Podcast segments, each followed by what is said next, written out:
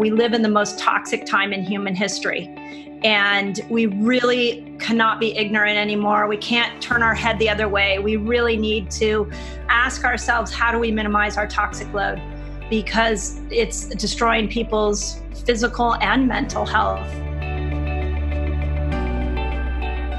Hello, everyone. Welcome to Couch Talk. Dr. Anna Cabeca here. And today we're going to dig in deep to intermittent fasting. We're going to talk about the science behind fasting and what strategies should be put into place to put safety first and how keto and fasting for women is something that is really specialized and we have to figure out what works for us and what doesn't work for us.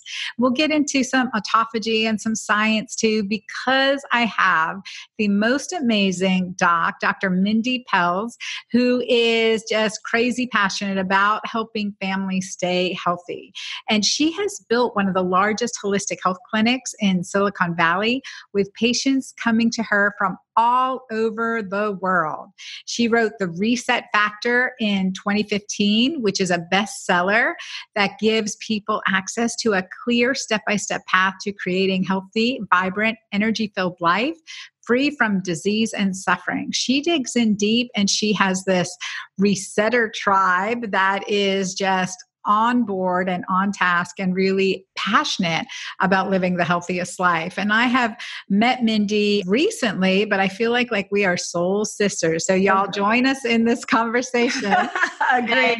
I look forward to it. All right. Hey Mindy, how are you? Yeah, thank you. I'm awesome and excited to be here. So thank you for having me.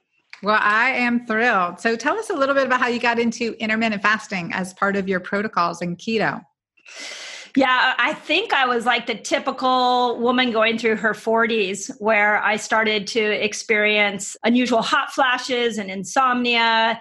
And I started to gain that belly weight where you, and everything I was doing wasn't working. And I just was coming up against walls with my health that I was just not okay with. I'm 49 now, and it was about when I turned 43 that I started looking for different solutions because I was eating right. I was actually gluten free at the time and I was eating really well. I was exercising all the time. Like there was no reason my health should not be anything but optimal in those days.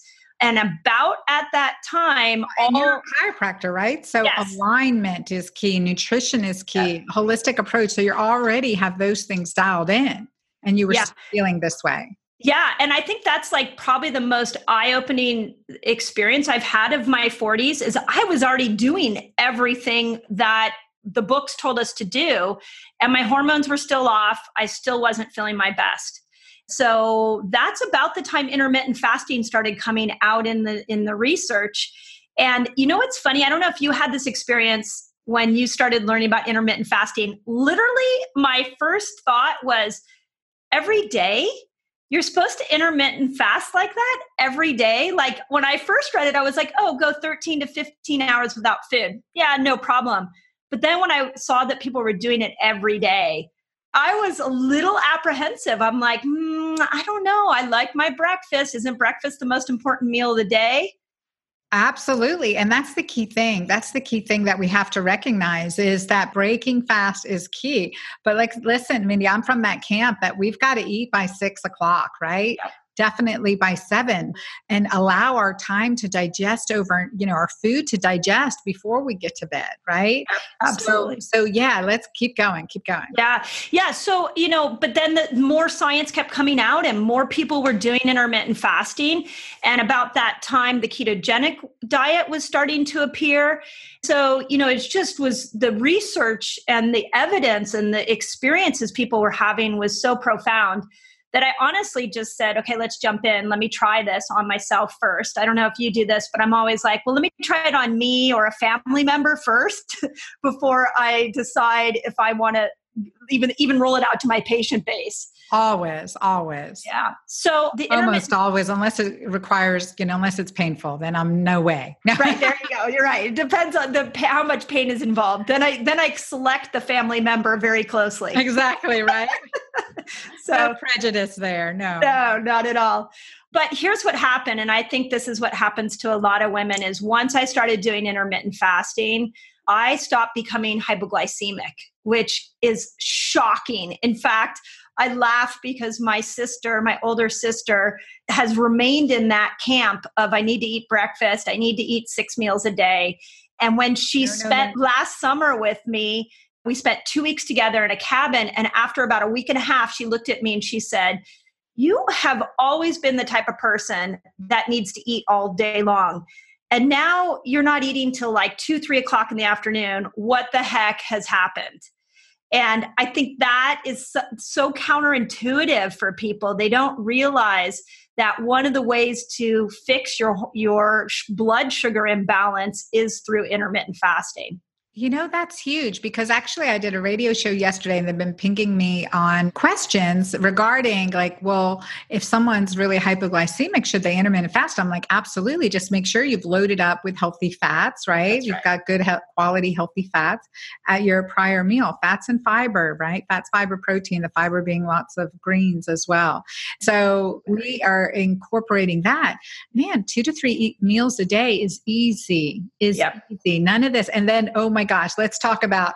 So if you're talking, uh, you know, a fast that's you know anywhere 13, 15, or 16 hours with an eating window, I have run across people that's like eating window gives them permission to eat all during that window whatever they want yeah and whatever they want you know we get like we'll get questions from people who ask us can i drink diet coke during my fast Right. And we're like, uh, no, no, no, wait, wait, wait. We missed the point here because right. it should be combined with a healthy life. Yeah. So so many people don't realize like diet soda was the was the treacherous creation of the 70s. It was with Fanta and all this stuff. It has created an insulin resistant obese population. And it's something that breaks my heart because my mom, who was diabetic, she's like diet soda all the time, which worsened her diabetes. People need to understand that if you get nothing else, honestly, from this talk today, note that diet sodas, artificial sweeteners, increase your cravings, increase your hunger, increase yep. your weight overall. Yeah. Yeah. So you know, there's yeah, a great sure. there's a great article that I recently posted for my resetters in under in PubMed. If you just type in toxins and diabetes, it shows that they're now believing both type 1 and type 2 diabetes is coming from very specific toxins pesticides arsenic glyphosate and they're proving that that is so damaging to the cell that it's causing insulin resistance. So here you are over here trying to do keto and fasting but if you're toxifying yourself in when you actually eat or you're eating all the time it's it's a harder journey. It's you're not going to get that result that you want to get Right, right, absolutely. And now with the immunology research and, and things coming out about plant stem cells, exosome peptides, and all that fascinating stuff, we're looking at adjuvants, right? Like what is attacking our immune system and can be from anything foreign chemical instigating, you know, into our body from what we put on our skin, even breast implants, right? We know that that's an issue creating autoimmune disease as well. I mean, I yeah. think it was a 30%, somewhere between 11 to 30% increased risk of rheumatoid issues. Yeah. With breast implants?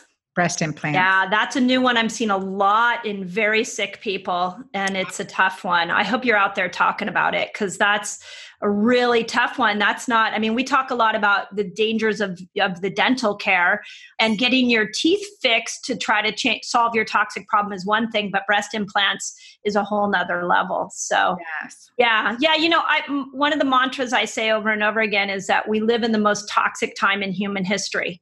And we really cannot be ignorant anymore. We can't turn our head the other way. We really need to ask ourselves how do we minimize our toxic load? Because it's destroying people's physical and mental health. Generationally. Yes. We know that it's passed down now. Agreed. It can take even generations to clear from our symptoms. Yeah, so we agreed. have to be very conscientious of that. All right, back to intermittent fasting. Let's talk about it. Let's talk about what intermittent fasting does, how we get into autophagy. If you want to bring up mTOR, of course, I love that stuff. But we'll get into it and then talking about specific ways to break fast when the different types of fasting let's get yeah. into that too because i'm not exactly sure when i'm releasing this podcast but right now i'm in the spirit in the in the time period of lent so i've been fasting mm. regularly extended fast is always extending fastas, extending fast on Sundays always, and then you know in in the Catholic culture, no meat on Wednesdays and Fridays, and mm. really conscientious about that. So there's that benefit. I think too through history, traditional cultures have incorporated fasting into their lifestyle because there are health benefits to us. It brings yep. us clearer, it makes us better people. It does. Yep. It makes it makes me a better person. I will oh, tell you absolutely that when I have to make a serious decision, I am fasting. I am mm-hmm. fasting before I make a serious decision any any time. Yeah. I won't tell well, you about all my bad decisions that I made when okay. Well, I also want to know if you're are you measuring your blood sugar, your ketones, your alkalinity this week? Because I think that is so what I find about my resetter group is when you start measuring the little things like that, you start to see the magic of where fasting is really yes. helping you.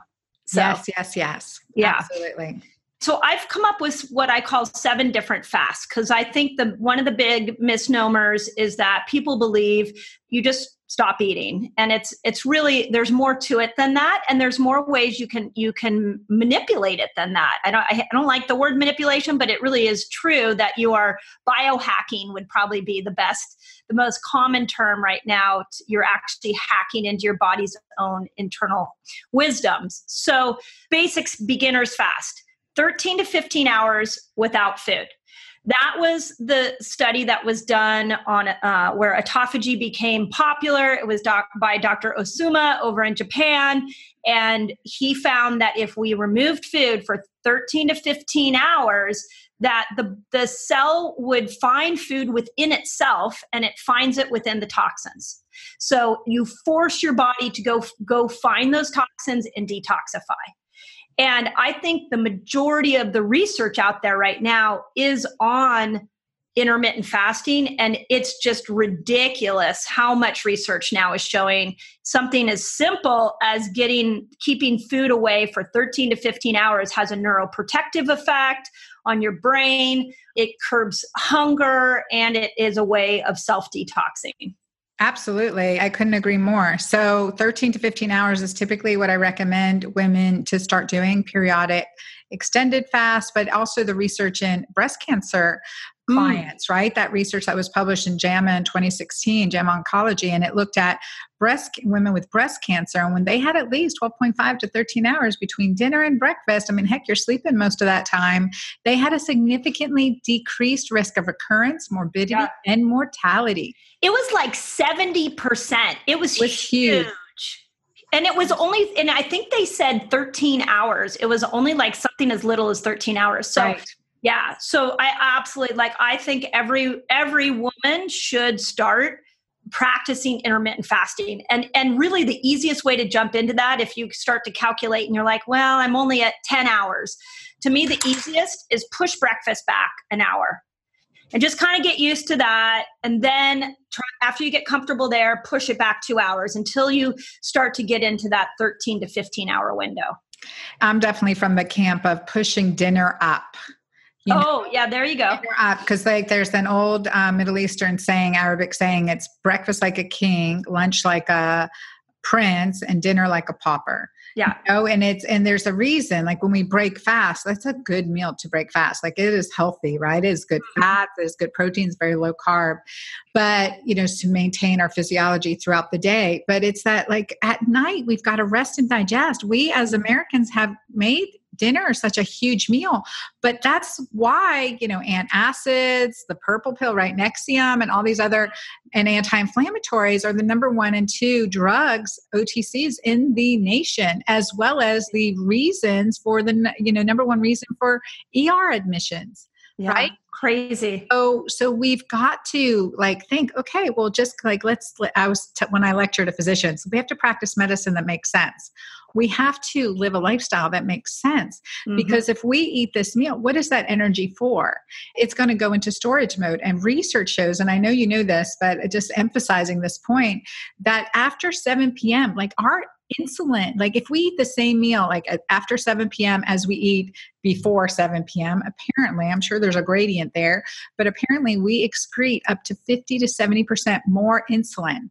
More insulin that's yep. going into storage. Interesting. You're sitting with that overnight when you should be resting.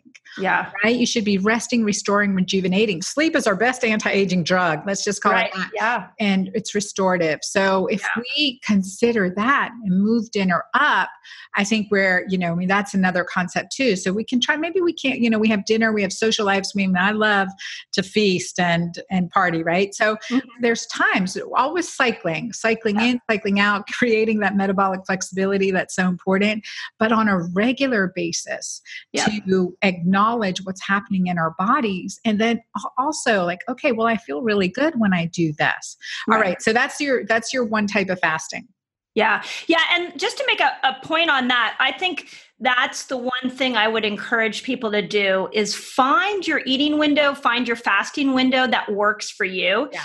Because you're absolutely right. It doesn't always have to be that you skip breakfast, even though that's like what you hear is the typical. It could be skip dinner. I had an interesting conversation with Jason Fung about, I asked him, if he had ever seen fasting and low carb not unstick somebody from weight loss. Like, have you ever seen it not work for somebody? And he said, Nope, I've never seen it not work. What sometimes happens is that people have to constantly change their eating window and their fasting window. So if they're eating dinner all the time and skipping breakfast and they've got stuck, then they need to switch it and they need to to start eating breakfast and skipping dinner metabolic flexibility yeah. metabolic flexibility i 100% agree that's the whole thing you know like i would say there's there's fasting and then 80% keto green, right? Like my program that I talk about, which I do see my book on your bookshelf. Thank you so much. Yeah. Oh, we got it. We got several uh, copies and we've been sharing the love with all of our clients. So, yeah, love your book. Thank you. So yeah, 10% fasting, 80% keto green, and then 10% feasting, right? That's right. kind of like my that that works for me. Yeah. So yeah. of course, you know, I promote what works for me for the most part. Well, I think though that combination works for most women. The key that you said there is fasting, feasting. I think that we have to remind ourselves that even though the principles of fasting are amazing, even though keto is incredible, if you do those two things all the time, which I see a lot of women do, you may get stuck. And the the goal is not to be in ketosis all the time.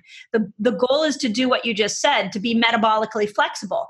Can you go in? Can you come out? Like you want to be able to have that ability to go and enjoy a social event with somebody and then the next day you just click right back into keto. That's what we're looking for.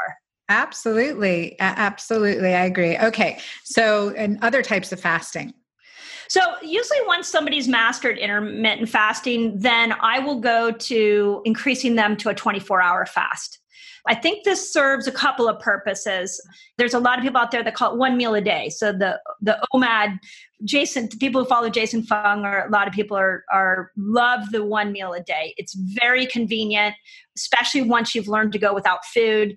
And I think it accomplishes two things. Ketones are neuroprotective. So the longer you can stay in a state of ketosis, the more healing that is happening, especially in the brain. So I loved what you said about how whenever you want to have your brain work right, you don't eat. That is a huge shift. I hear so many women or people in general that eat because they've got something and they want to have fuel for their brain.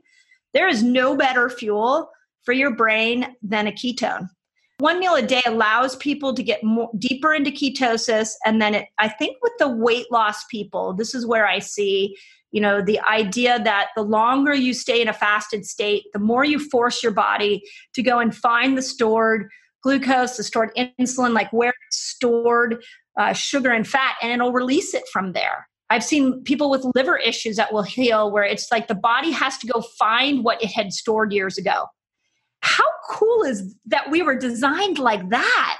I love it. I love it. And and um, first, describe keto to tell people what a ketone is. When your blood sugar stays low enough for a significant period of time, your body has to find another fuel source. So it will switch from being the most simple way to say this is it will switch from being a sugar burner to a fat burner. So the liver produces something called ketones. This is what everybody is measuring. When you measure your ketones and you see that ketones are on the rise, it typically is a sign that the liver is now in fat burning mode. So it's it's a sign that our our body has made that shift what I think is the most interesting thing about that process is if we are truly primal. So if you go back and you look at how we were designed, in the cave woman days, we were meant to go long periods without food. But if we got lethargic and, and foggy in our brain, were we going to be able to go and find food? No, we wouldn't be able to do that. We would be like passed out in the cave and eventually we would die. So everything in our body is programmed for survival. So what happens with ketones is once your body makes this shift, you become more mentally alert, you become less hungry, you get more energy because now your body's designed to go out and hunt, it's designed to go out and find food and i think that is is what is so miraculous about this idea is that your body will make this shift and ketones are a sign that it's done that I love it. Yeah, absolutely. And I think that's great to tie it back into how we were designed. And also over age 50, right? Over age 40, 50, you know, past the reproductive years. I mean, we're the ones that were starving the most, right? Everyone else eats, the hunters, the kids, the reproductive age. And then we are more restricted, so yeah. we're making sure everyone else eats first. And and I think that's just part of our design. So it's even more important by design as we grow older. That's and, it. I love that. Oh my God, Mindy, if I haven't yeah, shared I hadn't hadn't thought about that, but you're right. It yeah. you're absolutely right. Because and the wise woman of the tribe, right? Yeah. Fasting, yeah. fasting, fasting. Love that. I love that. And I think when we go back, what I love about fasting and even just the ketogenic world in general is that it's helping people give a get a belief in their bodies again. We've we've never been taught how to use this tool we live in all day long. And there are so many incredible ways in which our body heals and as we start to learn like how a woman's body is designed and what we need if we can condition our lifestyle or build a lifestyle around that you will see that abundant energy keeping weight off keeping those hormones balanced sleeping mental clarity all of that is really at your disposal because you were designed to be like that. Like you say we're not designed to suffer through menopause. No. Like so there if that's happening then how do you hack into your design Exactly, exactly. And now, so with the fasting, the different types of fasting, let's go into that. Just some other, and everyone can do the 13 to 15 hour fast. That is Agreed. so doable, right? Yeah, and then, like you said, you're not going to have hypoglycemia. Don't yeah. worry. Just make sure you're getting enough healthy, you know, fats and protein, following some of the recipes like that are in, in my book. And Mindy, let people know how to get a hold of you. Uh, yeah, the easiest way to get a hold of me, you can either go to my website, Dr. Mindy Pelz. My community, the Resetters on Facebook, is so much of where my heart is because we fast every month together and they're just people on a journey trying to learn. So you can go to Facebook and just type in Resetters and you'll see us there. And then I've put all my all my fasting and keto videos on YouTube. So people can find me on YouTube as well. Okay, excellent. I know we're going to do some keto green fasting on your resetter tribe. Yes, I yes, I, that is one of the ones I want to test. And then what I want to do is, I think I have your strips here. I want to test alkalinity throughout the week. So one of the fasts that I came up with, I call it autophagy fasting. I learned some of the principles from Naomi Whittle, and her idea was that when you break a fast, you should break it with fat and a lot of people loved that. So we ran a whole autophagy fasting, which is you go about 17 hours without food. You, when you break your fast, you break it with fat so that you don't spike your blood sugar. For example, what? Like, uh, like an avocado, uh, nut butter, some ghee. People, some people just do ghee. My new favorite product is Keto Manna. I don't know if you've tried that. It's like MCT oil with some cocoa powder in it. It's mm. really, and it comes in these little packs so you can eat it on the go. But just something to not spike your blood sugar, but to keep your blood sugar even so you stay in autophagy. And it's a good way to get people to these extended fasts. And my point in telling you this, I want to create another fast where we break it with greens. I think that's a beautiful idea. and what would that look like and could people break it with greens and then you don't really eat another meal for a couple hours afterwards it's a good way to see what greens and fiber do for you and you could test your blood sugar with it yeah greens fat and fiber so yeah. yeah yeah greens and so that i think one of the things in my philosophy around that too is like as we're in autophagy we're releasing toxins and how do we support phase two detoxification it's through the micronutrients right and the antioxidants to help encapsulate those toxins and help us eliminate them. And if we're not adding those, are we actually, we're creating free radicals? Are we actually doing, you know, like what are we doing there? Mm-hmm. And so my philosophy is that. And so let's talk about different ways we break fast. Because so this is one of my things. I'll tell you what I've been doing for fasting. Yeah, I was going to say, you. are you going to disclose your? Uh... Gonna, okay, I'll disclose and then we'll talk about how we break fast. So I'm in, you know, this is Holy Week it, for whatever time you guys are listening, but this is Holy Week for me. And so starting Palm Sunday, I started fasting. And I decided Sunday night to go ahead and dry fast. And so uh-huh. now, not like, listen, I know there are, there are many people opposed to dry fasting, and there's good reason. I have been fasting and intermittent fasting and detoxing for 15 years now. So do not try this, you know, but yeah, I agree you for those biohackers that are out there that want to push it in a 24 hour dry fast, we're going to do what we can do in a three day water fast pretty much. And, and according to even Jason Fung says that but he is against dry fasting. I've, I've read some of the russian literature with help in translation. I've read some of the work. There's a, another practitioner in australia that's been doing this for quite a while now and very skeptically did it myself. And so so just 24 hour actually did a 48 hour dry fast. And so broke my fast with herbs and bone broth and broke it that way. And then now just intermittent fasting for one meal a day. And then I'll do another two day dry fast or water fast. Haven't quite decided on that one yet. But it, it's fascinating the energy level, right? And also because of that whole metabolic flexibility, is, you know, it takes for me it's challenging to get into ketosis, even though I've been doing this now for a while. Mm-hmm. But it is challenging for me to get in ketosis. So when I want to bump myself right back into ketosis, I will extend my fast in order to do so for the most part and then maintain it and keep mm-hmm. checking. So that's what I've done. But in the mornings, now I would typically normally would do a water or bone broth or keto green shakes throughout the day, just type of those different types of fasting, pseudo fasting, mm-hmm. right?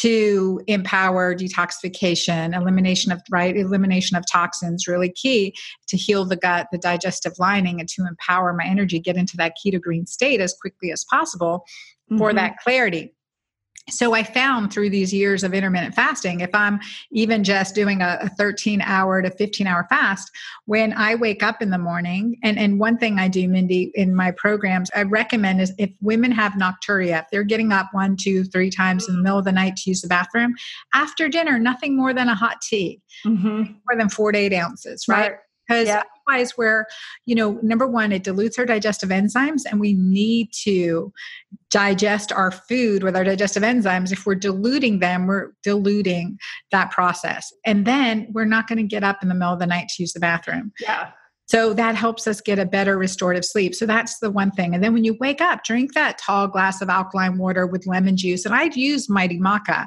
And I always get that question from my audience, well, is Mighty Maca technically breaking your fast? And and I'm not sure if it because I have, you know, I mean it's hard to test mTOR. Is it is it or isn't it? But I know this that I feel more energized throughout the day, and I'm adding these alkalinizers, these detoxifiers mm-hmm. into my system to help quickly flush out any toxins that have been released in this process, right? Mm-hmm. And and for me, that makes a difference. So, what are your thoughts on on my? Yeah Holy Week yeah. fasting. So let me kind of go through each piece of what you said. The first thing I would say is I think for somebody who's new to the ketogenic diet, I think that the very first step is to understand if you do 13 to 15 hours of fasting and you do keep your carbs down, can you get into ketosis?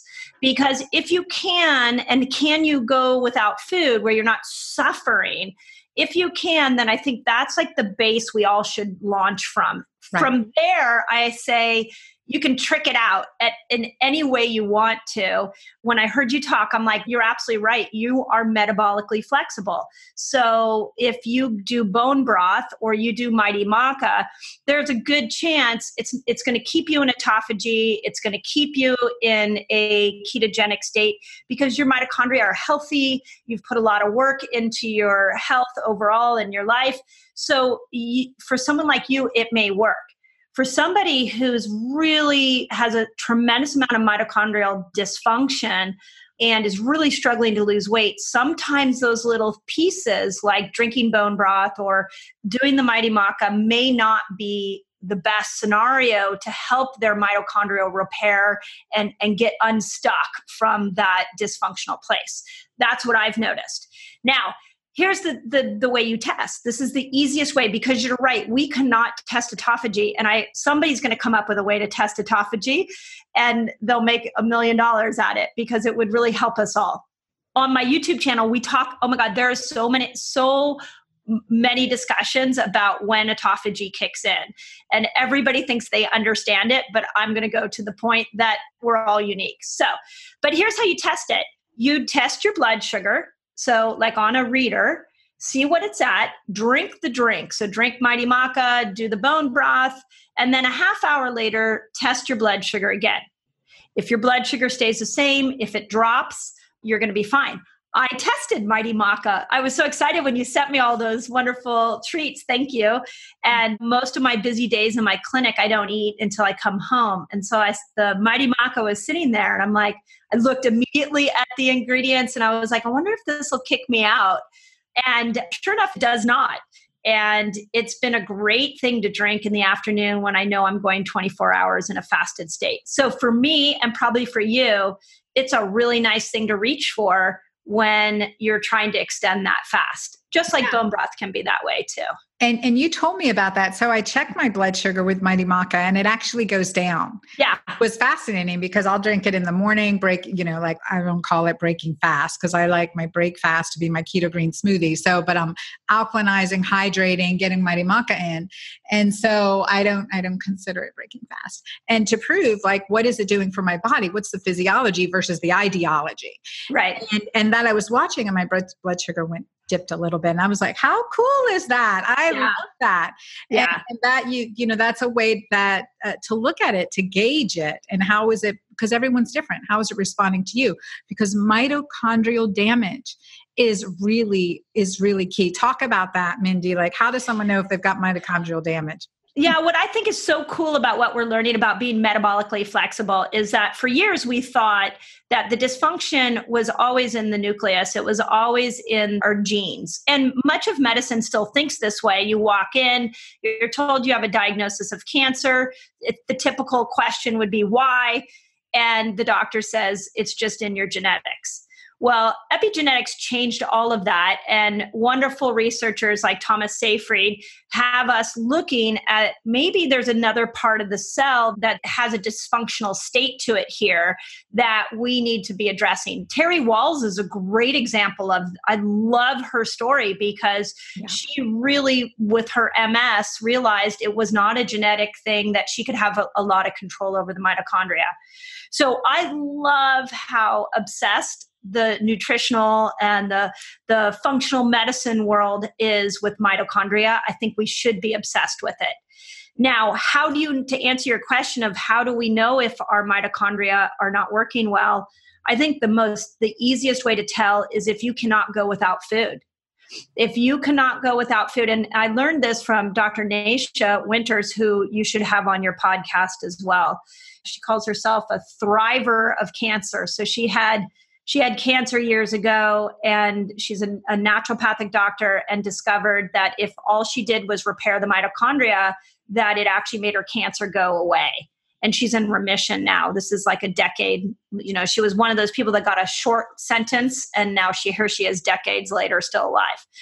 So what she said and i would agree is that if you cannot go without food if you're struggling to go 10 hours without food there's a good chance you've got a, a, a mitochondria that's got a tremendous amount of dysfunction in it. So good. That is so good. Yeah, that's a great, great point. And so the first steps to increasing that is is that short intermittent fast, right? That's right. Can do that short intermittent fast and then start with these principles. To make a point on that that I think people need to know is that when you first start to fast and your mitochondria of your cells are not healthy, it's not really comfortable. That transition into the longer fast may be uncomfortable. But guess what? If you just look at everything in life, like if you get to a point in life where things are really tough, what happens out of that is you grow and you become a stronger person. You learn new strategies, right? Well, the body does the same thing. When you force it into adaptation, when you put it to its edge, you may not feel good in that moment, but what it's going to do is it's going to repair. And the more you do that, the easier this gets. No pain, no gain. Is that what yeah, you're saying? A little, a little, a little bit. But I, but again, I'm going to say take it with love because you don't have to suffer through the process. But if you hang in there, 13 hours may seem daunting right now. But if you hang in there, I promise you, there'll come a time like what happens to most of us where you go 18 19 hours you don't even realize that you haven't eaten. Right right. And and again it's a muscle. Fasting is a muscle that you exercise. And you know the first time i did you know i did fasting it was like oh my god i was obsessed with food right? And to know ghrelin our hunger hormone peaks at you know 48 hours right? So that day two is really really hard. But then yeah. you get through that and you're like okay i can do this but it's an exercise. You work up to it because yeah. you know and, and if we should we should go to the uncomfortable.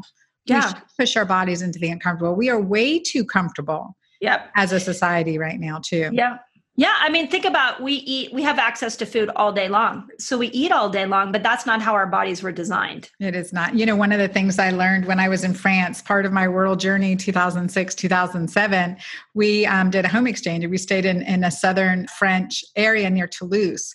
What I noticed, I mean, like we went, you know, like I've got the kids, like we're late doing whatever, getting up, and we go to have breakfast. Well, I'm sorry, it's closed from such and such an hour, right? If you're not there for the Uh, you know petit déjeuner times little you know for breakfast times or lunch times there's no or dinner time it's no food in between you can't get food yes right. you can have a drink or something but you cannot give it no we are not cooking for you you right. know what you need and so that's that's no snacks, right? Yeah. snacks. And then the other thing, and, and this is something we noticed in Holland and many places in Europe, you don't get water at the table. You don't mm. get free refills. I mean, that mm. destroy free. I, I just did a blog. I don't know if I've released it yet, but free refills destroy our digestive tract, right? Mm, interesting. Interesting. I love that idea. That's so true. And you know what also happens in Europe? What do people, most people have a cup of coffee in the morning and then they don't eat until later in the day. So I think that's that's also. I mean, you, and and in some sense, they're staying in a fasted state and they have what one big meal a day there's like one meal where they sit down and have it all together yeah, so, yeah, in different cultures, different experiences, but yeah. like again, the longevity cultures, community, community, yeah. what we're establishing here. Now, one thing I wanted to ask you was this is something that always gets asked. Will fasting destroy your metabolism? Yes. Let's talk yeah. about that. Yeah. Okay. I love this question because I get asked it all the time. So I think you have to ask yourself where does metabolism come? What part of the cell controls metabolism?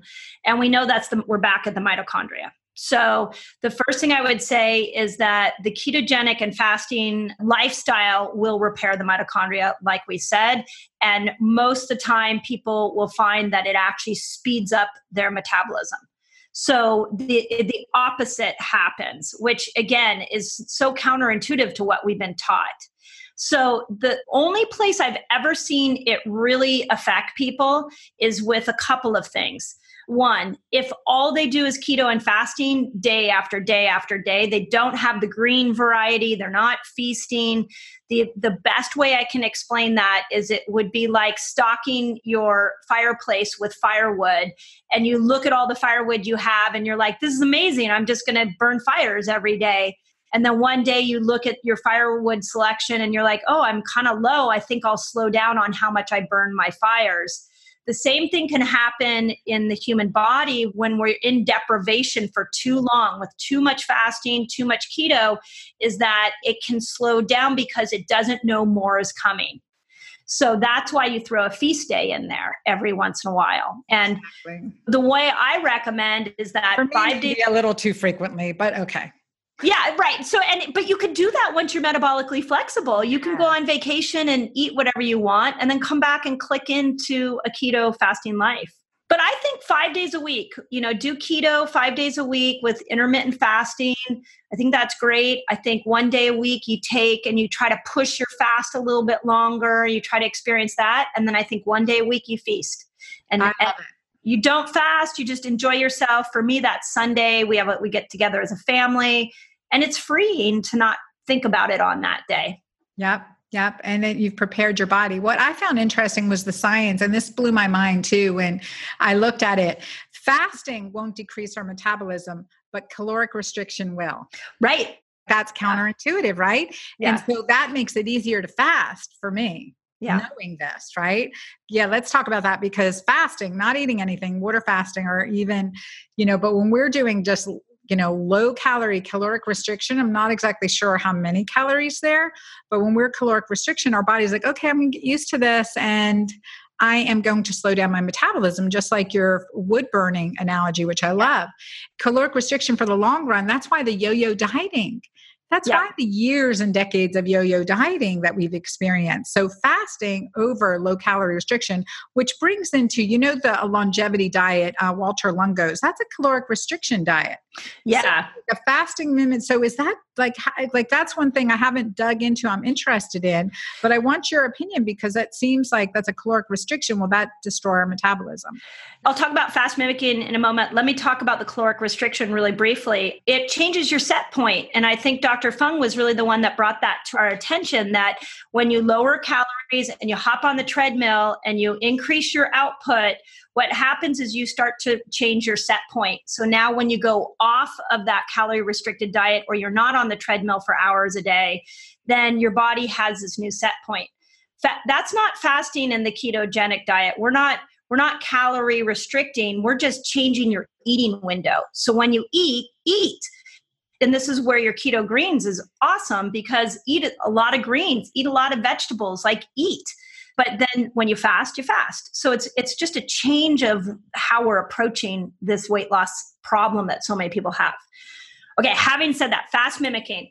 So i love fast mimicking. It is also a study that has his studies proved it secretes stem cells. Really impressive research. He showed that you with calorie restriction with protein restriction those were the, his two main variables that you could he could actually see pancreatic cells regrow when you did it five days in a row and he did it once a month five days in a row for three months. He saw these cells regrow in type 1 and type 2 diabetics. Wow type one. Let's go.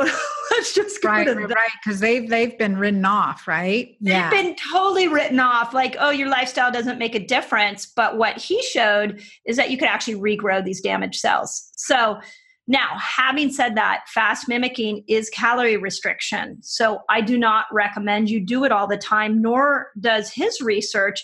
His research showed you do five days of fast mimicking in a row once a month. Wow. Okay, good. Good. I love that. So that's flexibility again, yeah. right? Yeah. So you tap in, like we're going to do this with the next fast for the resetters.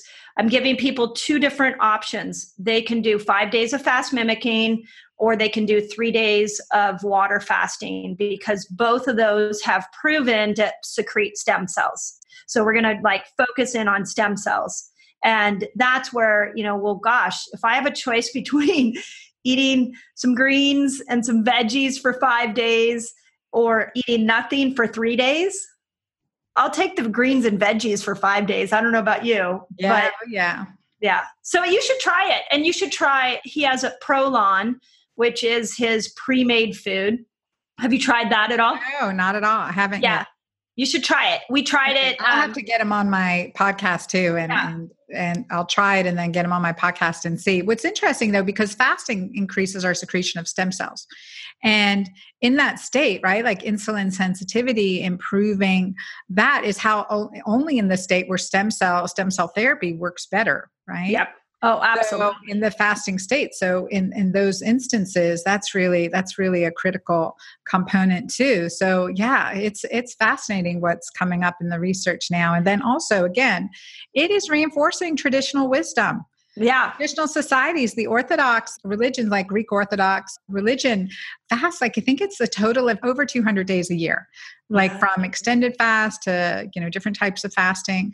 And that's key. Muslims in Ramadan, they're fasting daily. So yep. there's a reason. And this time of year, which is typically coming out of winter when food is scarce anyway, until the harvest comes in. So it's like there's some traditional wisdom to that. And then when we're exposed to 24 hour you know drive-throughs I mean, it's really hard to resist sometimes. And so recognizing we have to honor our body's design the intelligent design of our body and give it the time and space to restore itself right? Yeah. If there's anything i love about the craze that everybody has about fasting right now is that i feel and i don't know if you see this in your community i feel like we're moving from a time where we used to give so much wisdom to the pill or to the surgery or to the doctor. Like there was so much like that's going to be the cure.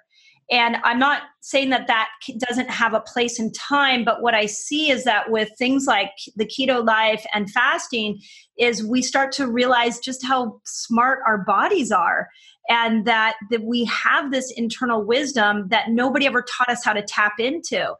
And sometimes that chronic brain fog you have, that chronic fatigue, that weight gain, it's not going to come in anything more simple than just fast. Just start fasting and rely and see what your body can do to heal itself. It's like the ultimate doctor within.